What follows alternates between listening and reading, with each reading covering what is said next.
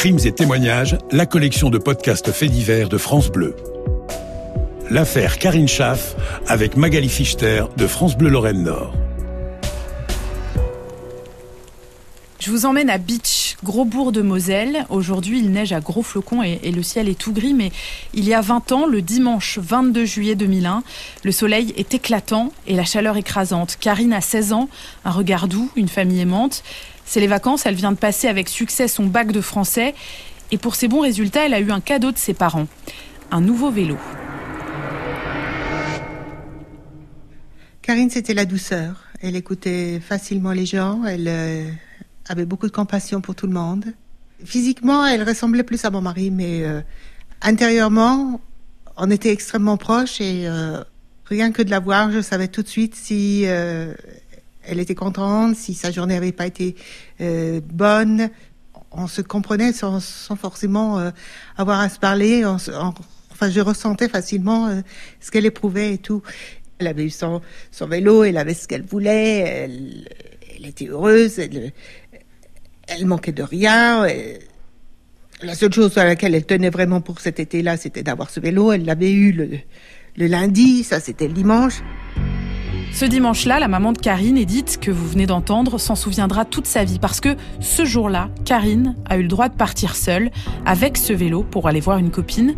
Elle passe par la zone artisanale pour éviter la circulation du centre-ville et c'est là qu'elle disparaît. Les gendarmes, appelés par un témoin, retrouvent son vélo moins d'une heure plus tard, abandonné, abîmé sur le bas-côté.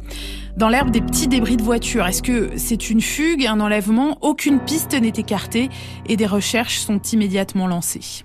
Il n'y avait aucune raison de, penser à une fugue. Ça, c'était tout de suite euh, écarté pour moi. Même pas une seconde, je, je suis partie dans ce sens-là. C'était pas possible. Moi, j'étais sur l'enlèvement dès le départ. L'enlèvement, ça, j'en étais sûre. Cet après-midi-là, c'est un peu par hasard que la famille de l'adolescente va comprendre qu'elle a disparu. Son père Roger et son frère Fabrice passent à côté des gendarmes qui viennent de retrouver le vélo. Ils se disent tiens, on dirait le vélo de Karine. Et puis finalement, bah non, ça peut pas être ça. Et en fait, c'est quelques heures plus tard qu'ils vont comprendre que si, c'était bien son vélo, mais que Karine n'est plus là. On voyait pas la raison pour laquelle elle pourrait avoir été enlevée. Euh, on n'est pas riche. Elle n'avait pas de problème de petits copains puisqu'elle n'avait pas de, de, de, de, petits copains. Donc il n'y avait pas de, de soucis de ce côté-là. Il n'y avait pas de raison que que Karine se fasse enlever. Et, et, les faits étaient là, son vélo était là, elle, elle n'était plus là. Donc ça ne pouvait être qu'un enlèvement. Dans, notre tête, ça ne pouvait pas être autre chose. Le témoin qui a appelé les gendarmes décrit une scène bizarre, une première piste pour les enquêteurs.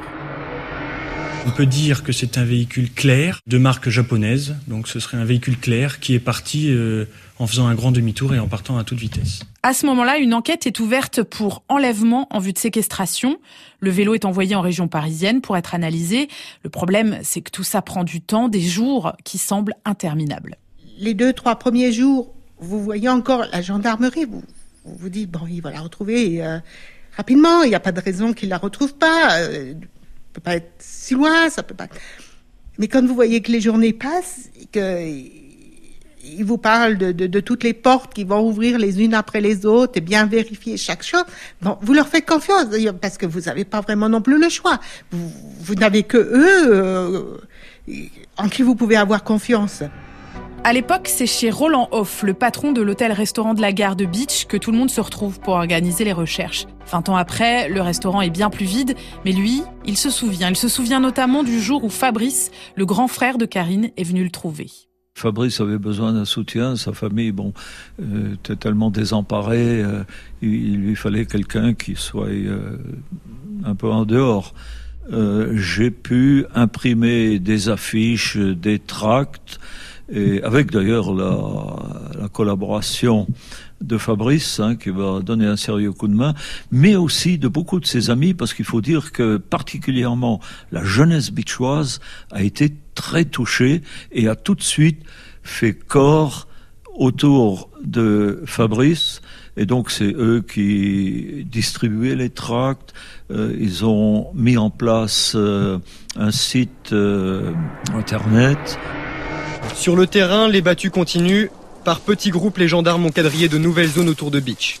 Un travail difficile pour la soixantaine d'hommes qui participent aux recherches. En ville, la mobilisation des habitants reste intense. Les affiches avec le signalement de Karine se multiplient sur les vitrines des magasins.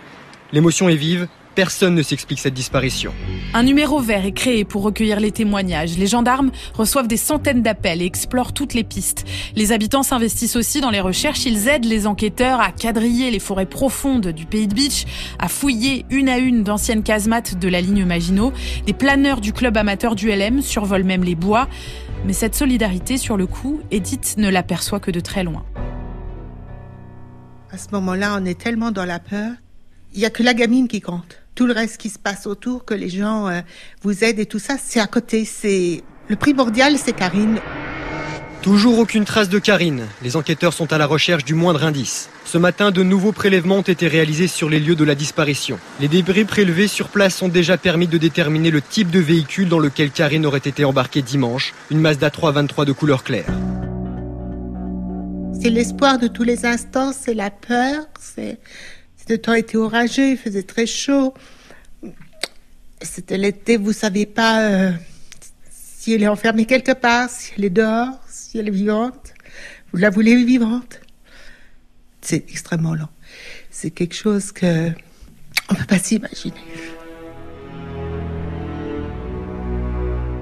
Les gendarmes recensent toutes les voitures de Lorraine et d'Alsace qui correspondent à la marque, à la couleur et à l'année du véhicule qu'ils recherchent depuis le début de l'affaire. Un travail de fourmi qui leur permet finalement de mettre la main sur le propriétaire. Il vit à Mulhouse, mais en fait, c'est un enfant du pays. Il vient de Beach, il s'appelle Stéphane Kraut et il a 23 ans. Après dix jours d'attente, de recherche, d'angoisse pour la famille, Stéphane Kraut est placé en garde à vue et il ne va pas mettre longtemps à avouer. Il a percuté Karine, elle est morte. Mais selon lui, c'était un accident.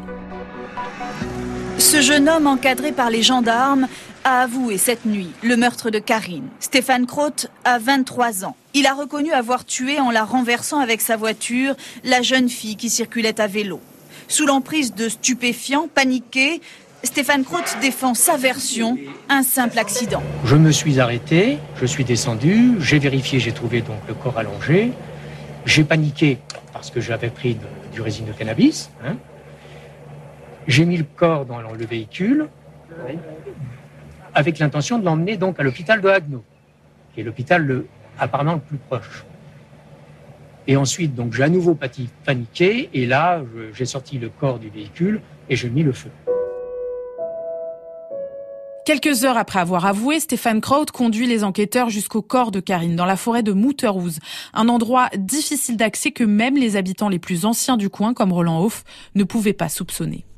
C'était vraiment un endroit très difficile à, repérer, même vu du ciel. Les sapins avaient enveloppé ça comme dans un cercueil. Hein.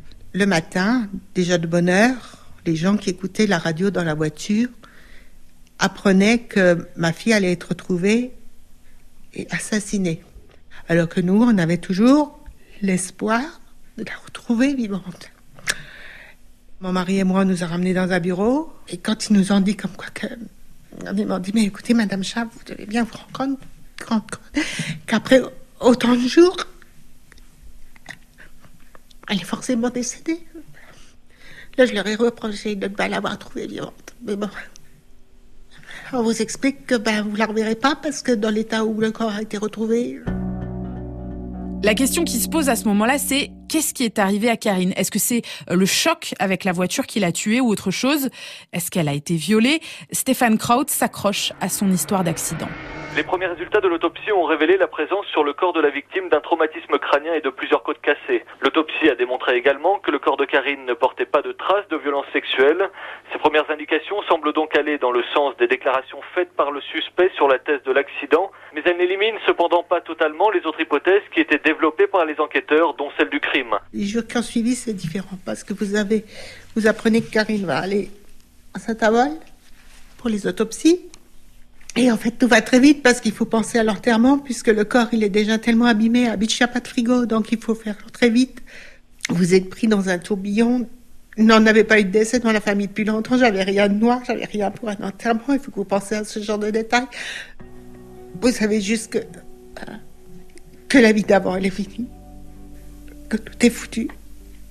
Que vous avez rien fait pour, mais que tout est foutu. Beach, c'est une ville d'un peu plus de 5000 habitants, c'est pas très grand, tout le monde se connaît, donc une affaire comme ça, forcément, ça laisse des traces émotionnelles très fortes. D'ailleurs, encore aujourd'hui, beaucoup de gens sont très marqués par le souvenir de l'histoire de Karine. Ça m'a affecté beaucoup, je pense que ça a affecté beaucoup de, de personnes, beaucoup d'habitants de Beach et de la région. Quand j'ai entendu le nom de l'assassin et de et de la jeune fille, moi, je les connaissais tous les deux. Enfin, surtout le garçon, je, je le connaissais. Donc ça, c'était, c'était énorme, c'était, c'était horrible. Je croyais rêver. Tout le monde se sentait un peu euh, concerné, on va dire, par la, par la peine et, et les circonstances qui étaient tristes et dramatiques. Beach est petit, on se connaît. J'avais des enfants du même âge, enfin, ils se connaissaient. C'était, c'était très difficile. Là, je suis euh, devant la pâtisserie Antoine, qui est une institution à Beach. Son patron, Franck Antoine, se souvient bien de cette époque. Il va nous raconter. Euh, déjà, quand euh, vous me dites ça, ça me remet en mémoire. Ça me fait un coup de frisson parce que c'est vrai que Beach, à vrai dire, c'est, on ne sait pas vraiment si c'est une ville, un village, c'est un grand bourg. Tout le monde portait le deuil, c'était très lourd, hein, c'était quelque chose, parce que je pense que c'est dû aussi à la proximité des gens, et c'est pas comme des grandes villes où chacun vit un petit peu dans son coin. C'est bien différent. Hein. C'était comme si quelqu'un, euh, la personne lambda avait perdu quelqu'un dans sa famille, quoi. Ça fait presque partie de l'histoire, en fait, de la oui, commune oui, ça maintenant. fait partie de l'histoire, oui. Si on, on doit énumérer les, les, choses qui sont arrivées, entre autres, c'est vrai que bon, la ville de Beach a eu la Légion d'honneur, des choses comme ça. Là, ça, ça va faire partie des moments sombres de la ville de Beach, ouais. Pendant que les Beachoises et les Beachois tentent de soutenir la famille Schaff dans son deuil, l'enquête se poursuit. Stéphane Kraut explique qu'il a voulu faire une pointe de vitesse et qu'il roulait à 120 km heure quand il a percuté Karine. Mais alors pourquoi ne pas l'avoir emmenée à l'hôpital? Pourquoi l'avoir cachée au fin fond de la forêt et l'avoir aspergée d'essence avant de mettre le feu à son corps? Et d'ailleurs, quand est-elle morte exactement? À ce moment-là, un autre personnage entre en scène, c'est la compagne de Stéphane Kraut, Péroline Garino. Elle est toute jeune, elle a 19 ans, il a d'ailleurs un tout petit bébé avec elle. Péroline va se répandre dans la presse et multiplier les déclarations contradictoires auprès des enquêteurs. Et puis un jour, elle finit par se confier à un journaliste en lui expliquant que Stéphane est parti ce jour-là avec l'intention de se faire une fille, dit-elle. Et elle révèle qu'elle est retournée avec lui le lendemain dans la forêt, là où le corps de Karine était caché, pour l'aider à le brûler. J'allais fumer une cigarette et en et je marche en même temps. Et machinalement, quoi, je me suis euh, un peu rapprochée de l'endroit et enfin inconsciemment et tout. Et donc euh, j'ai vu euh, quelqu'un allongé par terre, quoi. Le Stéphane en train de vider les bouteilles d'essence. En fait, c'était prémédité, c'était voulu, c'était fait exprès. Pourquoi? Bah, Il me disait toujours je vais, je vais me faire une autre fille, je vais me faire une autre fille, j'en ai marre de toi. Bah, voilà. Le journaliste convainc Péroline de tout dire aux enquêteurs. Ce sont ces révélations qui les font pencher vers un acte délibéré et pas un accident. Il y a les mots de Péroline, il y a aussi les rapports complets du médecin légiste et des experts qui viennent d'être bouclés. Karine a survécu au moins une heure après le choc. Ces fractures des côtes peuvent être dues à un écrasement par compression. Ça ne peut pas être lié à l'accident, mais ça peut arriver lors d'un viol. Et puis même si son corps a été brûlé, il est établi qu'il était en partie dénudé, sans pantalon ni culotte. Il y a aussi la vitesse du véhicule au moment du choc avec le vélo. Il était autour de 30-40 km heure. Peu crédible pour une perte de contrôle. Stéphane Kraut continue de nier toute préméditation, y compris quand il est confronté à Péroline.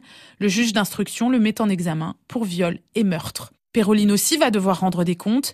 Elle est mise en examen pour modification des lieux du crime, mais comme elle n'est pas considérée comme dangereuse, elle reste libre, sous contrôle judiciaire. Le procès aura lieu trois ans plus tard, en 2004.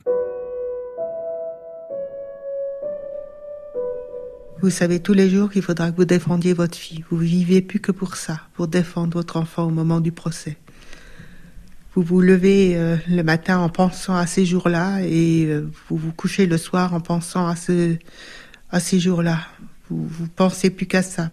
L'attente du premier procès, c'est terrible. Vous avez régulièrement à aller chez le juge pour apprendre. Vous avez les résultats d'autopsie qu'il faudra qu'un jour ou l'autre vous vous décidez à lire avant de les apprendre crûment au procès.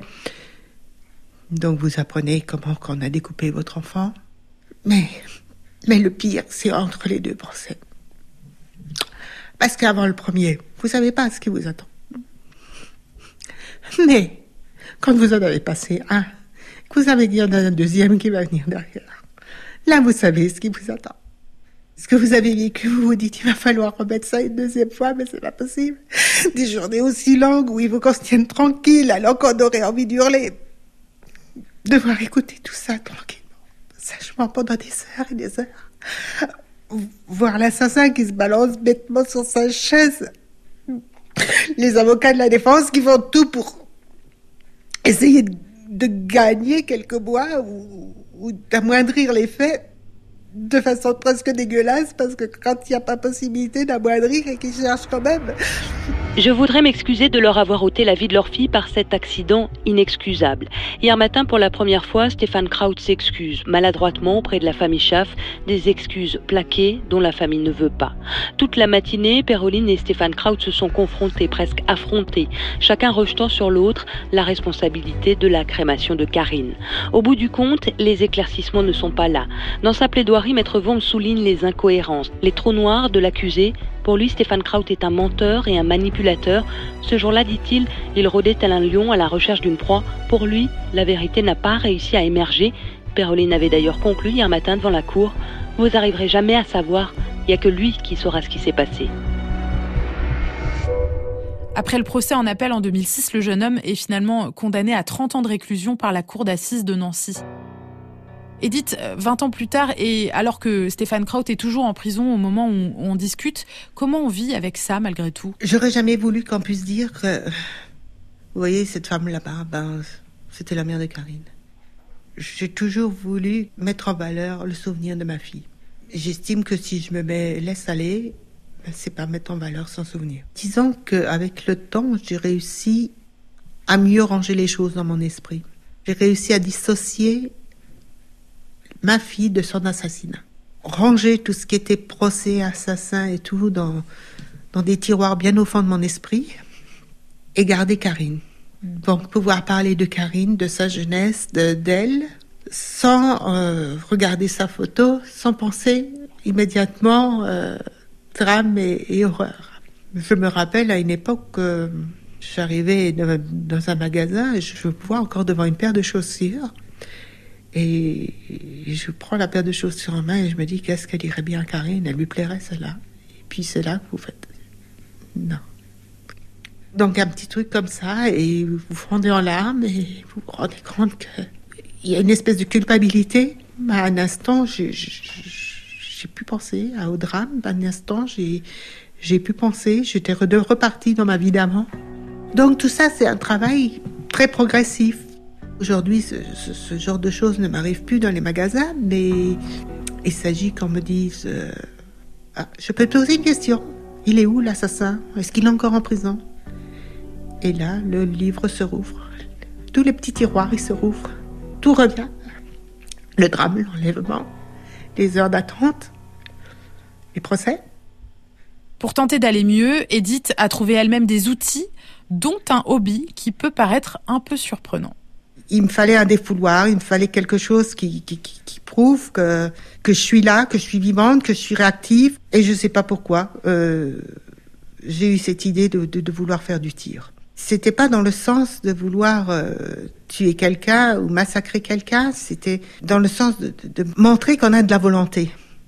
La volonté de, faire quelque chose, la volonté d'aller jusqu'au bout, la, volonté de, réussir dans quelque chose. Et en fin de compte, ben, quand je vois avec le recul, je n'ai jamais regretté. Parce que je pense qu'à l'époque, c'est ce qui m'a sauvé la vie. Ça m'a permis de, de soulager ma rage. Ça demande une telle concentration. Bon, alors tout le monde va croire que je me suis fait des films et que je... C'est pas le cas. Vous êtes obligé de mettre toute votre attention sur un geste. Et en fin de compte, euh, ça vous permet d'évacuer. Edith est même devenue championne de tir. Mais elle a d'autres petits plaisirs, le jardin, le tricot, la peinture, le bricolage, les balades. Elle dit qu'après tout, une minute, une seconde où on a souri dans une journée, eh ben c'est déjà ça. Et depuis peu, elle s'est remise au piano. C'était son piano, normalement, c'était elle qui, qui, en jouait. Il était resté muet depuis son enlèvement. Et là, je me suis tout d'un coup décidée. Bravo Bravo C'est pas mieux hein. C'est bien. Non, mais c'est pas mieux. C'est comment le nom de la, du livre? C'est pas la méthode rose? C'est la méthode rose, c'est la base. J'ai appris avec ça. C'est Karine qui l'avait, qui l'avait, je l'ai repris, celui de ma fille.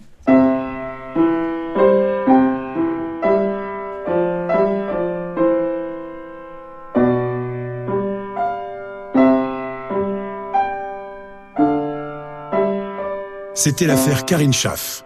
Dans la série Crimes et témoignages, la collection de podcasts faits divers de France Bleu. Reportage Magali Fichter, prise de son et mixage Pierre Ivrenou. Crimes et témoignages, c'est le podcast fait divers de France Bleu. Continuez à écouter ce podcast sur francebleu.fr et sur l'application Radio France.